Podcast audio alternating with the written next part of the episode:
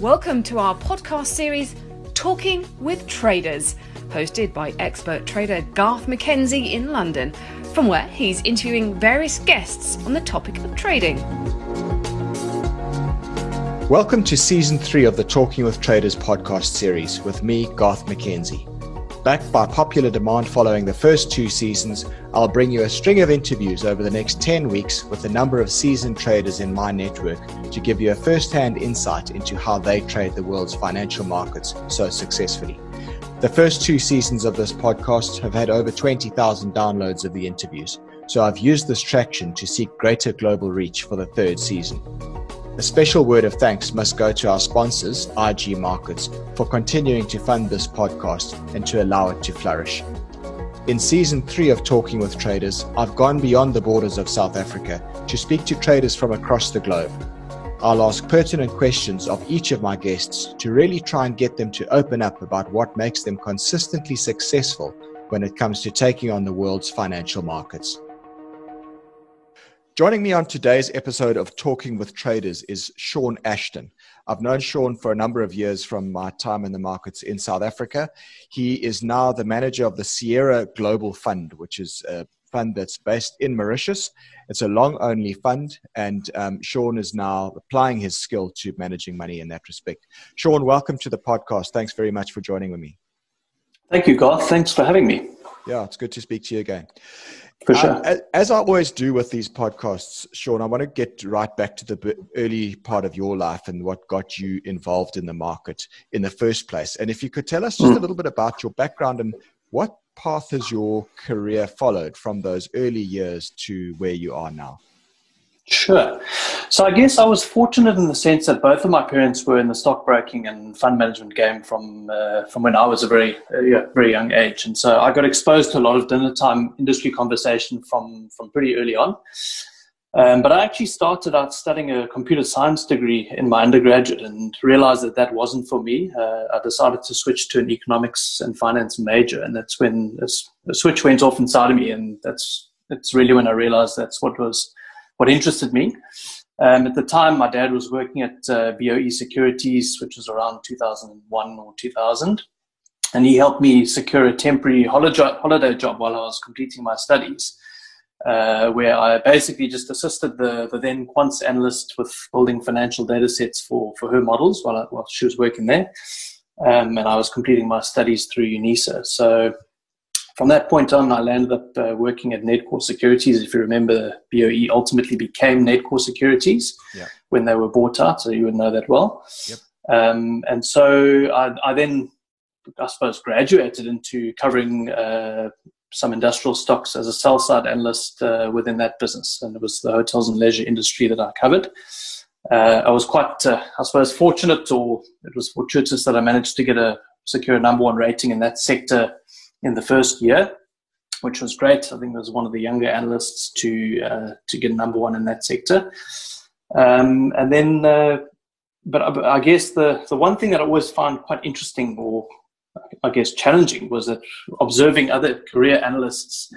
Uh, covering stocks within their own sectors, they never really, or many of them never really traded with their own money. And I was always interested in having some skin in the game, running a PA account um, even if it wasn't a stock in my sector. So increasingly, I became interested in wanting to actually pull the trigger and manage money. So after a couple of years, I joined Investec Wealth uh, with Peter Armitage uh, to to work in their newly created alternative investments business. It was around early 2006.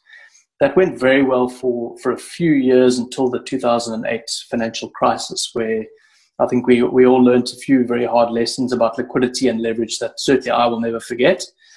Um, I then went on to, to have another brief stint at Deutsche Bank on the sell side in 2011, uh, but was again reminded that fund management was actually uh, the better place to be from my personal perspective. So, uh, Investec very kindly took me back in 2012 in their private clients business. Um, and I think uh, I probably would have stayed there for, for much longer, but uh, as it turns out, I was offered I guess, the opportunity of a lifetime to, to head up the investment process at the newly launched Anchor Capital in early 2013. So I joined them in February of that year as, as their chief investment officer, uh, managing their Anchor BCI equity fund from inception in April of that year. um, and spent a very fulfilling five years at Anchor, uh, but ultimately made the call to to take a break in mid 2018. Um, a couple of months thereafter, I was approached by a, an ultra high net worth uh, individual who seeded me with assets substantial enough to make sense in a global mandate. Um, and that was initially in a fairly informal manner as a kind of treasury manager of his investment company. But ultimately, we launched uh, a new global flexible fund under the Prime Asset Managers and PIM Capital umbrella in February of this year. So uh, that timing was obviously very interesting, just in time for the COVID crash. But uh, as it turns out, it's actually worked out quite well uh, so far this year. Okay, super. Interesting background story there. And now, in terms of the approach that you take, I mean, you're a long only fund manager. And off air, before we uh, started this conversation, I asked you whether there's any leverage in what you the fund that you're managing. And you said, no, no leverage. It's all Delta One. Yes. But what is yep. your primary investing strategy? How do you manage this money that you that you're looking after? So it's very much a. I've had to refine my approach over the years and actually decide what it is that uh, that that you are. And I think as a, as an investment manager, that's that's an ever evolving process. And I can definitely say it's not deep value. Um, I don't like to buy cheap assets uh, or, or, poor quality assets cheaply and hope that they get a little bit more expensive. I, I tried to find great quality companies. Originally, that always meant something with a very high return on capital employed, fantastic free cash flow conversion, globally scalable business models, that all still applies. But I think increasingly what it also means is that a lot of those assets, um, if you if you find them early enough in their life cycle, they may not be all that all that profitable today. But if they become winning assets in time or winning businesses that can grab market share, um, you know, th- those can be extremely profitable. And if you think back to where Facebook was circa eight or nine years ago. You know, it, it, wasn't a very profitable company. They were still trying to work out how they how they would monetize their enormous user base, and you were buying it on, on less than a one percent free cash flow yield at that time. So, increasingly, what I try to look for nowadays is a, a combination of decent portfolio ballast uh, that that can deliver good returns in, in, in the portfolio over time uh, but mixed in with that, you know, a handful of companies which can really change your life as a as an investor, as a client, um, uh, etc. You know, businesses that have the ability to go up uh, ten times plus over a over a ten year time horizon. Yeah, and and those are the companies that can really move the needle for you as an investor. So I'm happy to pay up for that stuff if I've got sufficient conviction that uh, you you know I found the business in a in a in a market winning position where you've got an industry structure that can create winner take all economics. Um, so I think you've got to have a few of those in your portfolio, um, and and yeah, companies that have the ability to really really change the the fortunes of your overall portfolio. Yeah, great. I mean, as you say, if you could have gotten in, in as an early investor in a Facebook or, or something like that, that has ultimately grown into its valuation, you've done exceptionally well. Are yeah. there any of those kind of stocks that you're willing to share, just like two or three of them on this interview that you currently got your eye on that could maybe be the next, you know, the next Facebook or the next Google or Microsoft, for example? Sure, absolutely. I think uh, a fairly recent one, which has done very well in the portfolio that I own currently, is is a business called Roku. Um, now, for it might not be a very familiar name in the South African context, but basically these guys are. Um, it, it's a business which effectively retails contract manufactured uh, smart TVs, largely in America, and it's more than one third of all smart TVs sold in America are a Roku branded TV. So they would partner with a Hisense and uh, one or two others to to make Roku branded TVs. But the, the profits are not all in the device itself essentially what they're op- uh, offering is an operating platform where you can consolidate viewers' different streaming accounts such as Netflix, uh, Disney Plus into one easier to use interface where you basically buy the TV, you switch it on, then all your accounts are there. Um, and, and where the user can also choose to fund their streaming um, TV via uh, the option to view ads. So it's not just paid, you can actually view your, your, your streaming options via watching an advert that Roku would provide. Um, and so they basically are a play on what I would view as the inevitable shift of linear TV advertising budgets, which if you think about the size there, that's just you know just in the US, that's a seventy billion dollar market size, mm. and that's all going to go to, towards streaming those ad budgets. Um, if you think about it, uh, increasingly people are cutting the cord on on linear TV, and those advertisers can't reach their audience via linear TV anymore. So, I think these guys are going to be one of the inevitable winners in that trend going forward. Um, and uh, and uh, yeah, that's a it's a reasonably recent stock that I invested in. It was only about a couple of months ago at about $150 that I got in, and it's up about 75% since then. So I think wow. you know, what's happening here is they've got a massive growth in user base, um, and the ad revenues are starting to follow suit. In the most recent quarters, you've started to see very significant growth in their advertising revenue. Uh, and so I think the market is cottoning on to the fact that these guys will be one of the winners in, in the in the shift from you know, terrestrial TV advertising toward uh, digital over the top advertising budgets. Okay, very interesting. Thank you for sharing that. And now, in terms of managing risk, I mean, obviously, you're going about, you're doing a lot of hard work, you're uh, trying to dig up these these possible diamonds, as it were. But I mean, presumably, you, not all of them will necessarily be winners. So, how do you manage your risk and your position sizing um, with each of the portfolio yes. positions in, in the fund that you manage? So I guess it would that question or the answer to that question comes down to conviction and liquidity. Um, so what I would typically do is with stocks that have somewhat l- lower levels of liquidity than what might be ideal, um, a conviction position size and something that fitted that profile might be one or two percent. Whereas if there's a share which uh, I can sell any amount of on any given day, I might have a you know a five to seven percent position size as a, as a reasonably high conviction uh, position. So there's the liquidity overlay, and then there's the conviction and and knowledge, fundamental knowledge overlay. So for a stock which I think or a company which I think is showing a lot of promise, I might start a, a very small position as almost as a placeholder whilst I'm still building up uh, knowledge on the company and, and conducting further research. And as as management executes and uh, and the thesis starts to play out, I might even look to add to that position in strength. Even if the, you know if if the stock is running, it's normally good good news, not bad news that it's running. So wouldn't automatically be cutting winners on the way up. I think it's a it's a key tenet of mine. Um, rather add to your winners than than cut them. And and at least if if it blows up uh, and it turns out that it's not a uh, it's not what you thought it was. If you've started off as a small position size um, it's not going to hurt you too badly. That's kind of where a key way of thinking about risk management. Yeah, but liquidity is is is very important for sure. With some of the other guests that I've interviewed on this podcast series that are long only managers, not all of them are, but some of them are. Um, one of the interesting points that's come up a couple of times is that they've had to rebalance portfolios when a stock becomes an outsized position. And that is actually a counterproductive thing. So we've got a classic yes. example of that in South Africa, which Nas, with Naspers, where yep. that stock has just outperformed the market by such a massive margin that over the years it's become a bigger and bigger and bigger position in portfolios.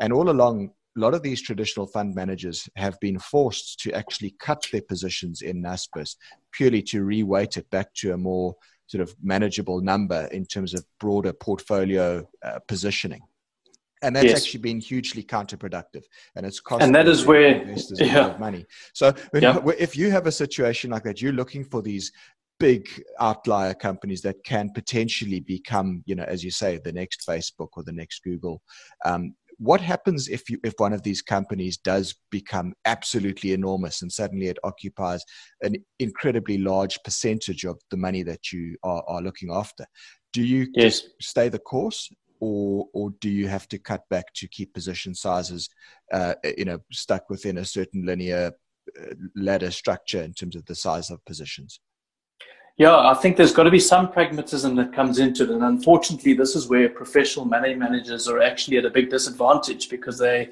they're limited by mandate limitations at the end of the day. And you can't allow something to become, uh, or you ordinarily wouldn't allow something to become, say, 30 or 40% of your portfolio. Where if you look at how Tencent has performed over the years, for example, it would have done that quite easily. Um, so I think, yeah, I wouldn't, as I said earlier, I wouldn't automatically cut positions as they're running, but uh, I would allow them to get quite large, possibly not into the double digits uh, percentage, um, but but certainly I'd allow them to become a meaningful chunk of uh, of of the portfolio. But the reality is, um, in a in a CIS structure, you you can't allow position sizes to get too unwieldy.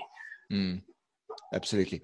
And I mean, would you ever consider using options as a vehicle to protect some of those large positions that have become outsized so that you can still maintain the position, but also at least have some sort of options protection in the event that the, the position does turn against you for whatever reason?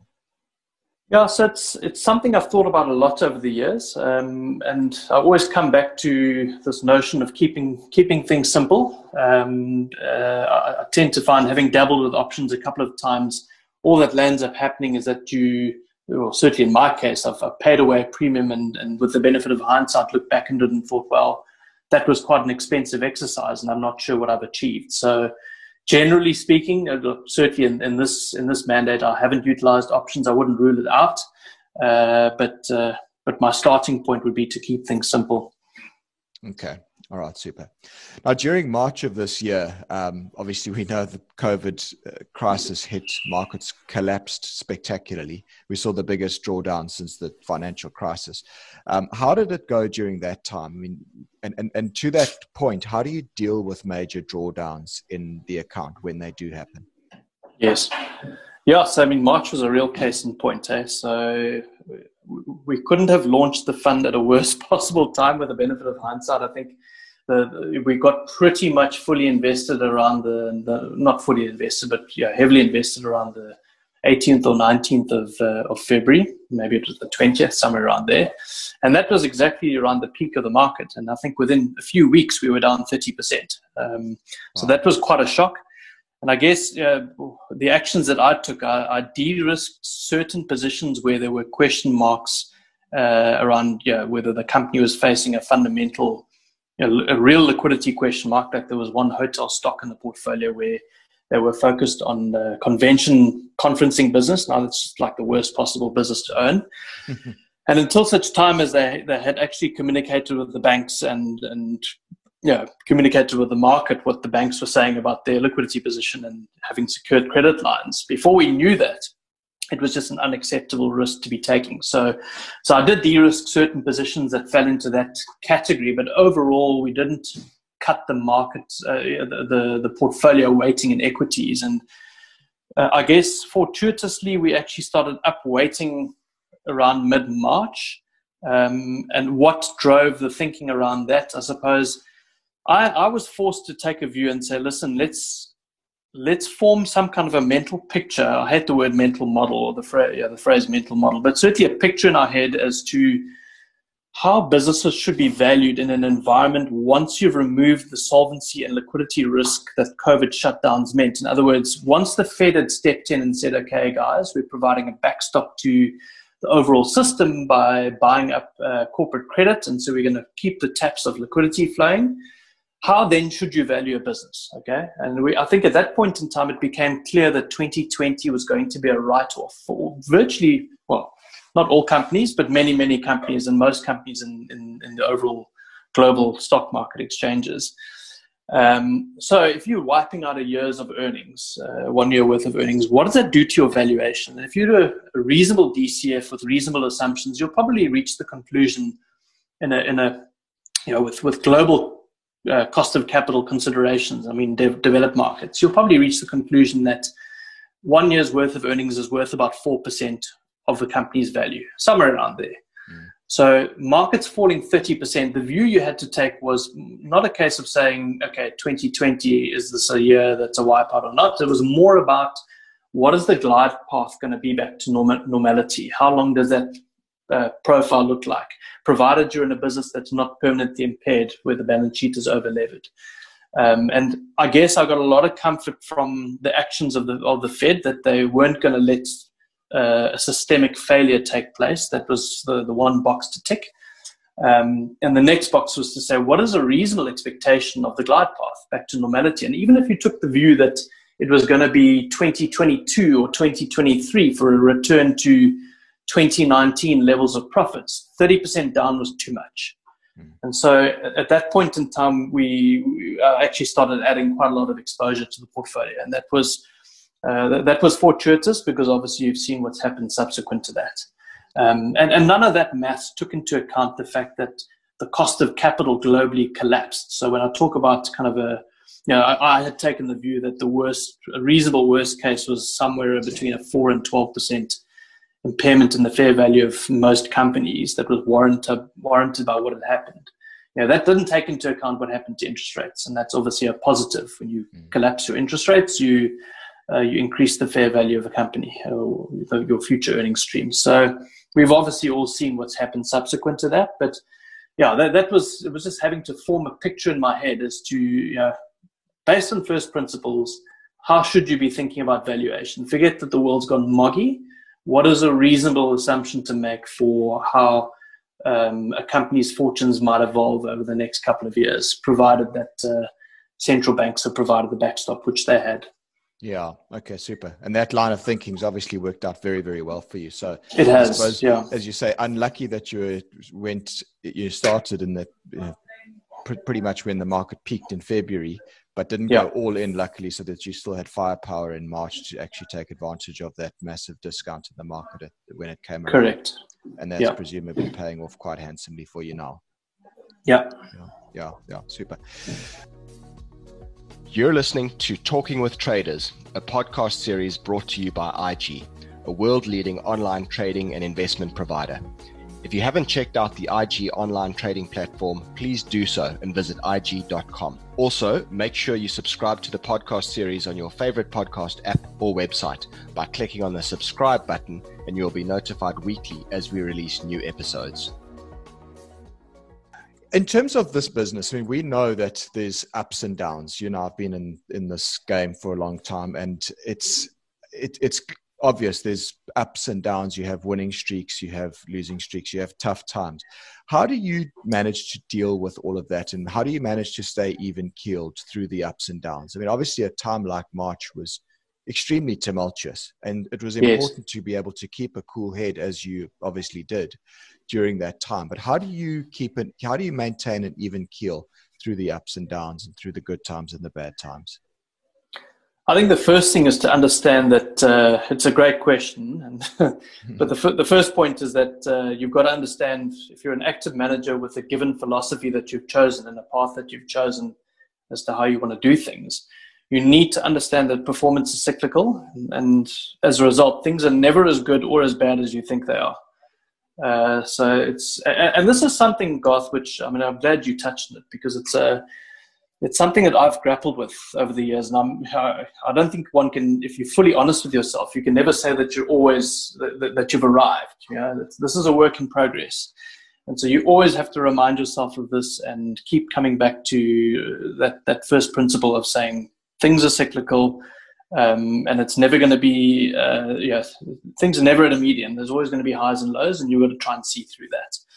Um, I often find a, a, coping mechanism is when things are really bad, is to actually look back and yeah, look at your life and say, well, yes, this is tough, uh, but what do I have that's going for me at the moment? I've got an amazing family, uh, kids that are doing well, uh, happy marriage. You know, these like real, I wouldn't say basic stuff, like what's important in your life and what's mm uh, what's keeping everything together. And uh, this is transient; it will pass. Um, and and conversely, when things are going really well, just remind yourself that you you're not always the genius that you think you are at the top of a bull market. yeah, quite right. A great answer. Thanks. Uh, I love that answer, I must say.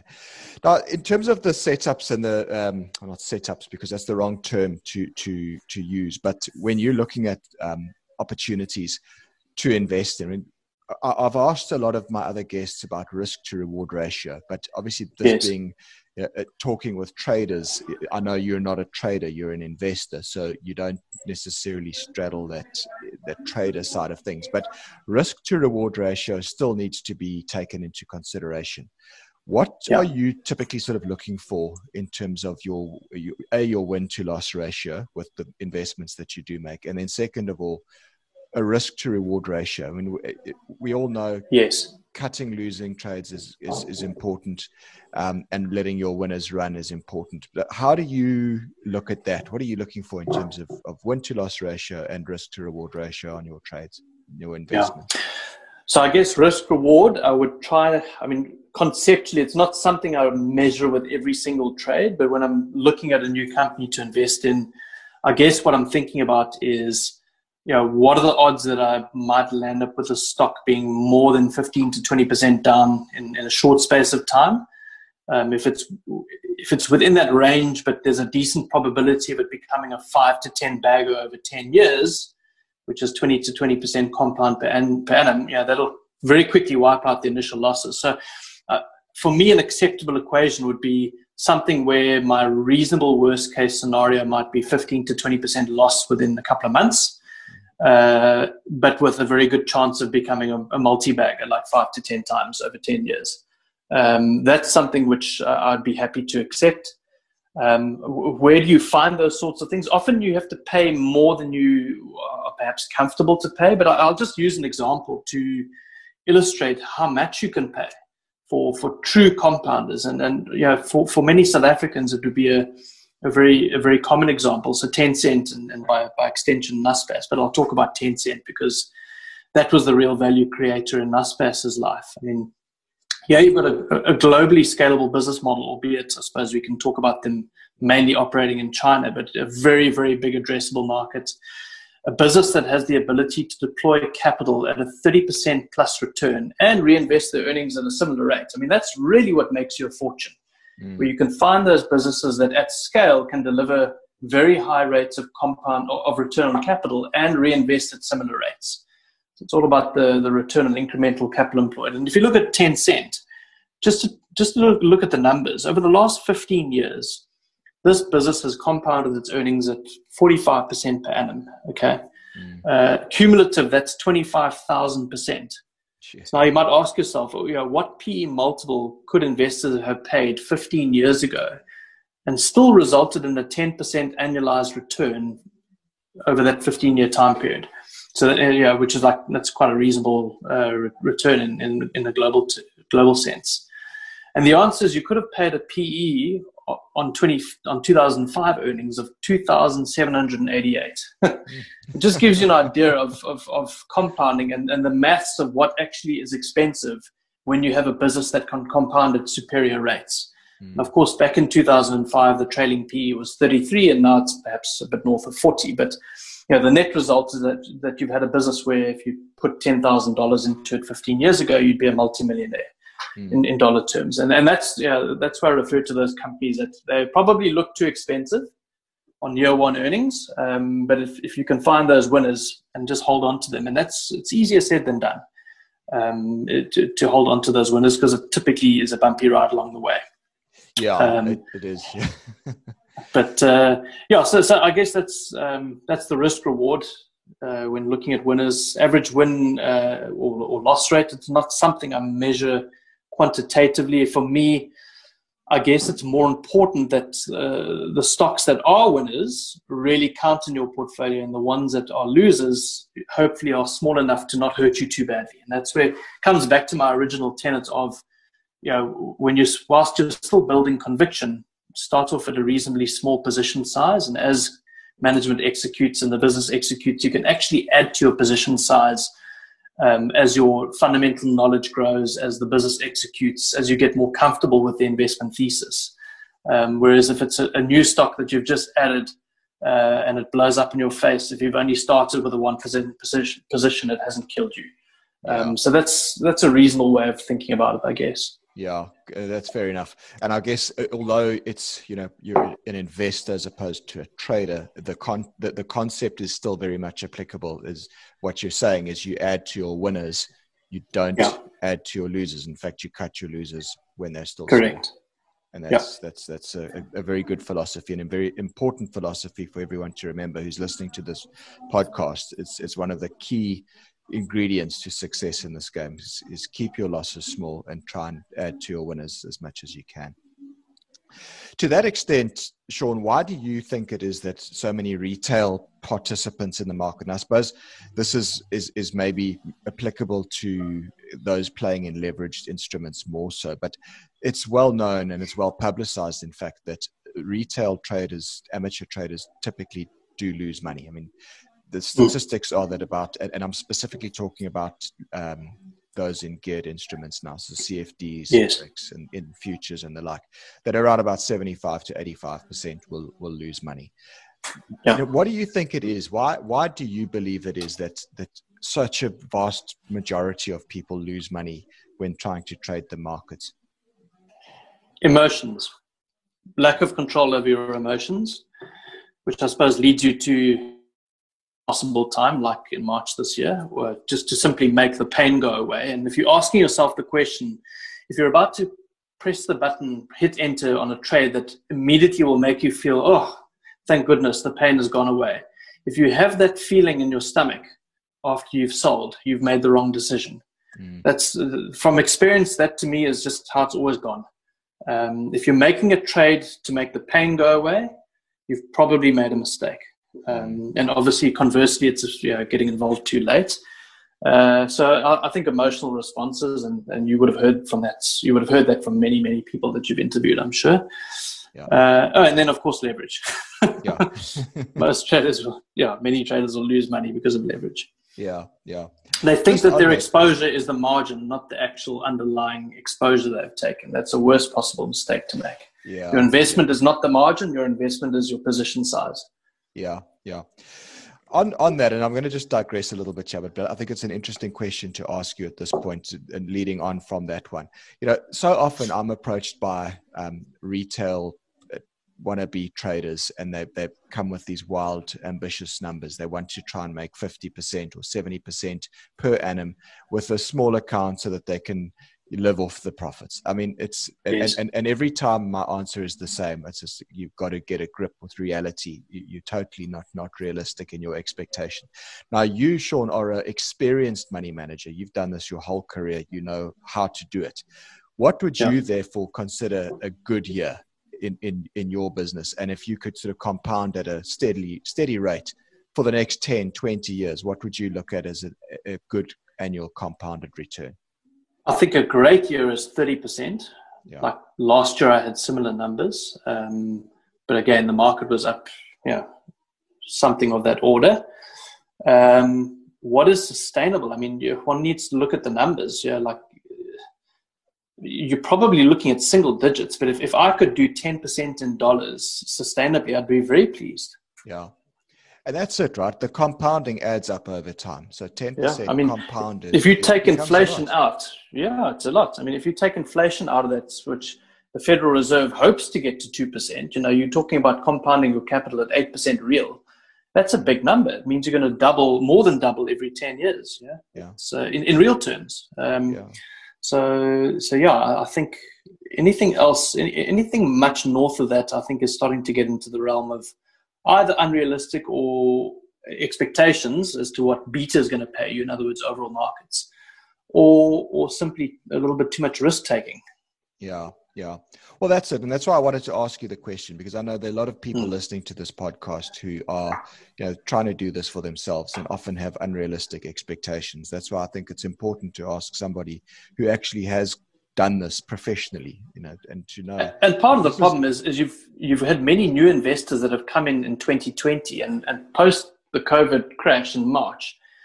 You've seen a number of uh, tech companies and, and smaller companies double, treble, go up three or four times. You know, it's uh, and in a way that's not healthy because it's created an expectation that this is a normal year. That's completely abnormal.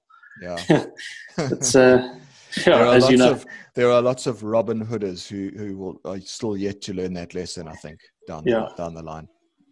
Yeah, um, consistency is very key in this business in trading and investing. Uh, so to that extent, when you, I've known you for a while, you're a pretty consistent person from your personality, but yeah. I think it also needs to be echoed in your life in general. So how do you manage to strike that balance? Uh, of you know, consistency in your work and in your life? How do you make? Yes. How do you balance it all out? It's hard, but I think I guess my answer would be a, a really simple one, um, and it comes down to exercise. Huh? mm. uh, and it's something I haven't actually always been all that disciplined about. I've had to learn it in recent years. Uh, but I generally find that my, my life feels out of balance when I haven't done enough physical exercise. So that I think is critical. Uh, you actually think a whole lot better when you're fit as well. Um, and uh, yeah, I, have gotten better at it over the years through necessity, I guess. I, I even finally learned to to run during lockdown. I've always previously been interested in swimming, so I'm a, quite a keen swimmer, but couldn't do that at the gyms when we had lockdown. So I learned to to start jogging in the mornings. But uh, yeah, I, am a big believer that uh, uh, that's really important in terms of keeping you on a level kill. Mm, healthy body is a healthy mind.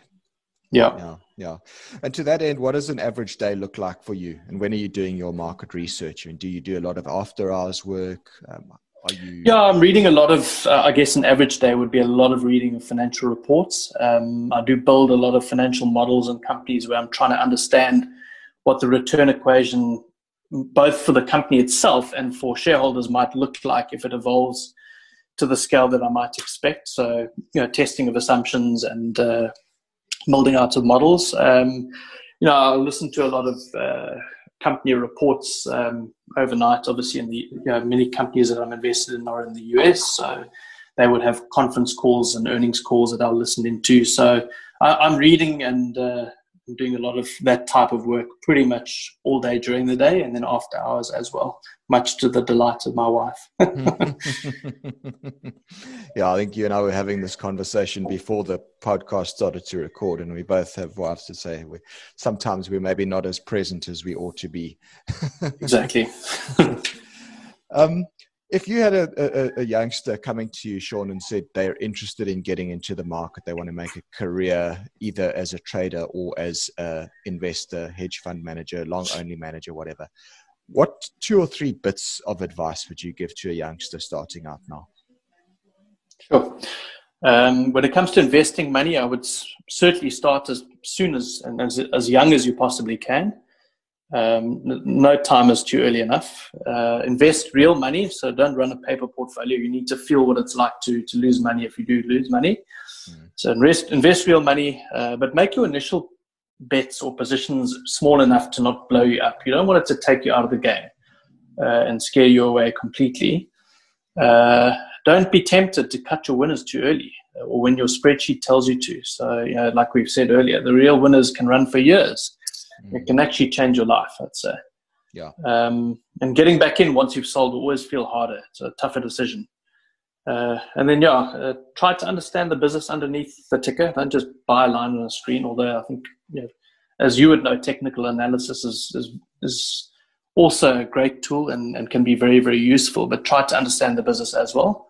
Mm. And finally, I'd say stay humble. There, this is a game that can can easily um, create big personalities, and there are lots of personalities in this game. But it's, it's also nice to come across people who it hasn't gone to their heads and they've they've remained grounded. Yeah, I think that's it's something that, that we all struggle with, but yeah, one one has to to stay humble. I would say.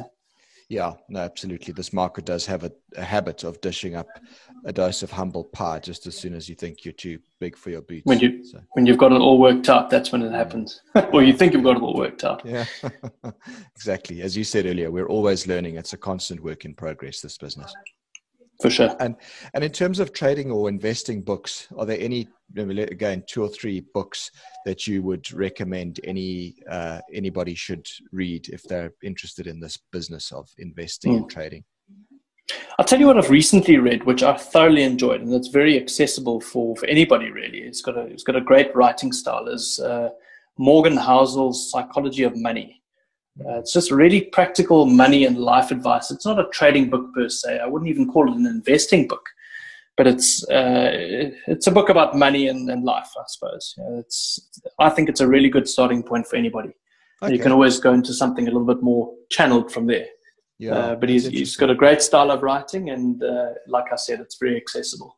Mm, okay, that's interesting. That one hasn't come up on on any of the podcast interviews that I've done with people. So it's you know, a lot of the same books tend to come up over and over. So it's quite interesting to get a different one like that. So I'll yeah. certainly look that up. Are there any others that out, spring yeah. to mind immediately?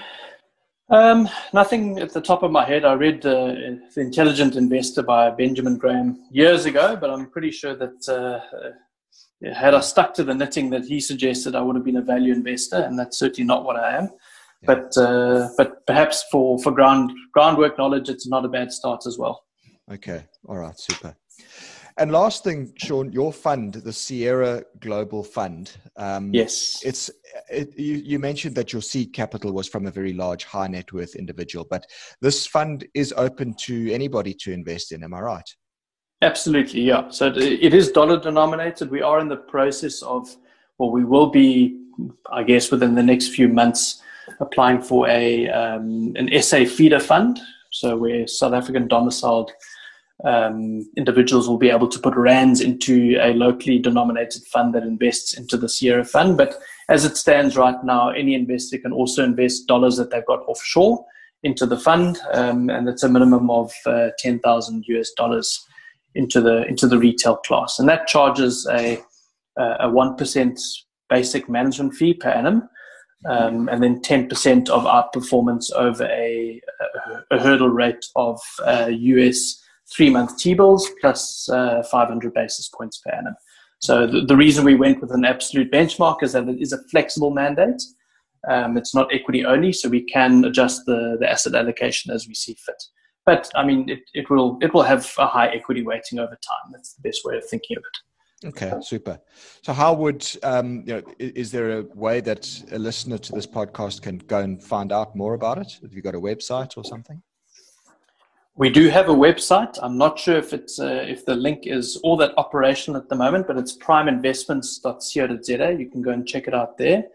Um, alternatively, you can get in touch with me at uh, sashton at pimcapital.mu, and I'll be very happy to send you any information that you need.